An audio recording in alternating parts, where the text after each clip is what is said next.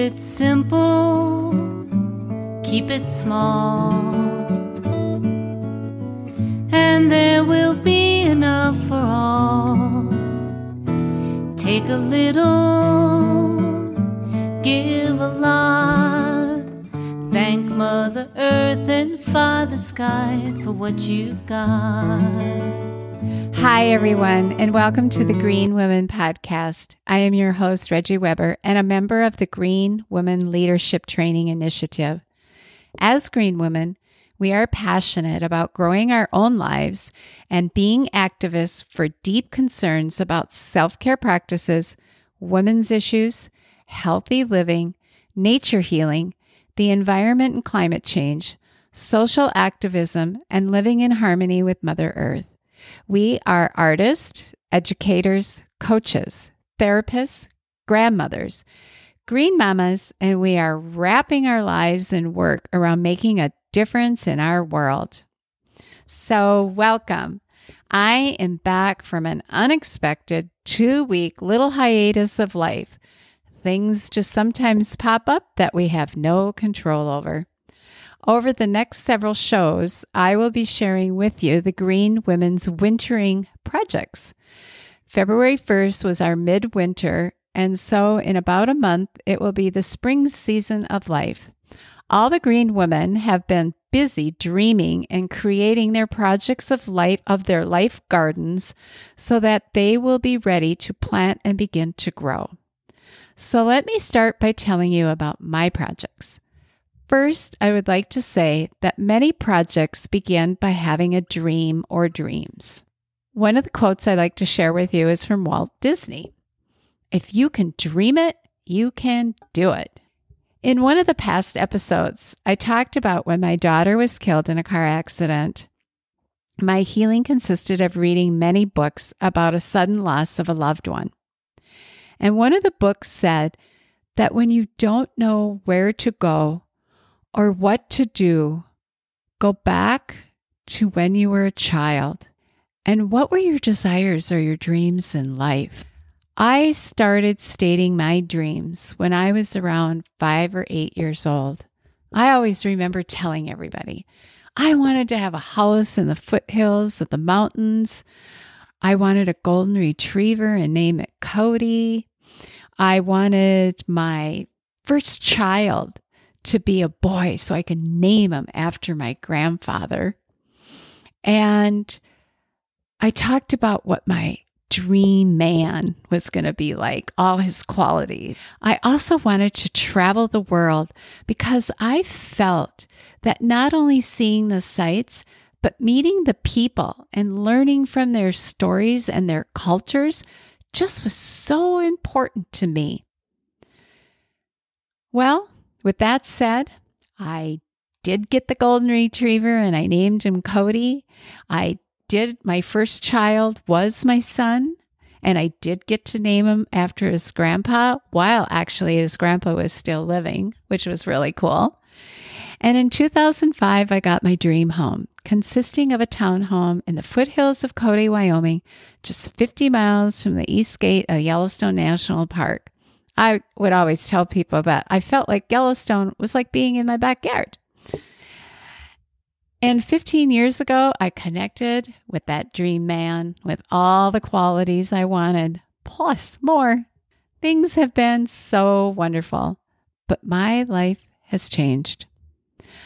I have now entered the season of retirement, and I have one childhood dream I have yet to fulfill, and that is traveling meeting people, and sharing the stories of life. And my dream guy, who's been with me for those 15 years, is probably going to retire soon. So we will both be in the season of retirement. And that changes things. My grandsons are getting older, with one starting high school this past fall and the other just a couple years behind. And I want to spend as much time with them as they are now branching out in their lives and the opportunities to con- to connect become less. This brings me to one of my projects, selling my townhome, which I am doing for sale by owner and incurring a huge learning curve. But I have to tell you, I am so loving it. The research, the calculating, taking pictures, deciding on a price, deciding what to keep and what to let go. This project is about my self care and growing myself. It's taking that leap of faith and trust in myself that I can do this. I get asked a lot, why would you sell your dream home and it's your dream location? And I thought a lot about that, and this is my reason. I have completed all of my childhood dreams except the one of traveling and sharing our stories. And now I have my dream guy with me to travel, and I am so looking forward to it. Let's just say I'm creating new dreams for my season of life and retirement. People have also said to me, You're so lucky that you've completed your childhood dreams, as many people don't get that opportunity. Or some have told me they don't even remember what their childhood dreams were, or if they even had any. I've had these dreams, and when I was like five, six, seven, eight years old, and I would always tell my friends and family my dreams. So here's another quote. This one's from Oprah Winfrey. The biggest adventure you can take is to live the life of your dreams.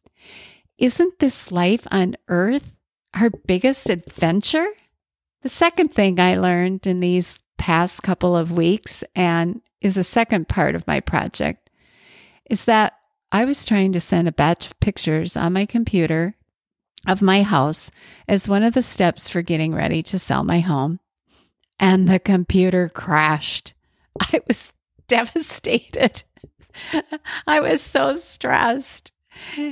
And I also use my computer for making these podcasts. I was telling our Green Woman coach and leader, Helene, who has also been on this show, and she stated that having good technology tools for our life is a critical part of our self care practice. I never looked at it that way. But you know, she's right.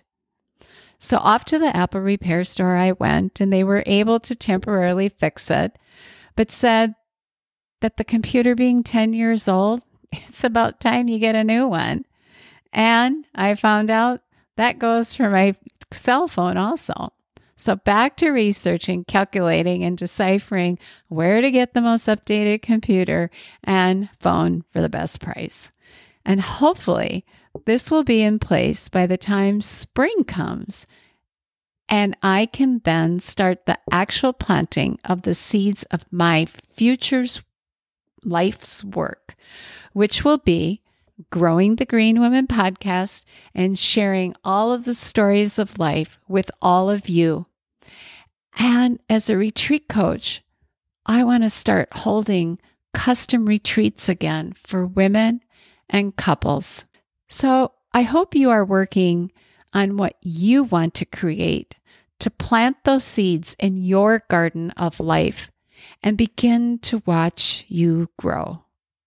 As I close, I would like to share with you one of our green women, Jo Hatcher, who also has been on the show, who has been working on her project titled Becoming Unstoppable Freeing Yourself of Self Doubt. This is a 30 day online course for women who want to rid themselves of overthinking, second guessing, imposter syndrome, people pleasing, to fully being able to trust themselves. Does that sound like any of you?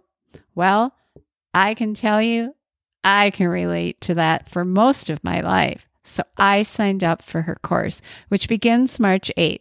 And once you get the course, you can do it at your own pace.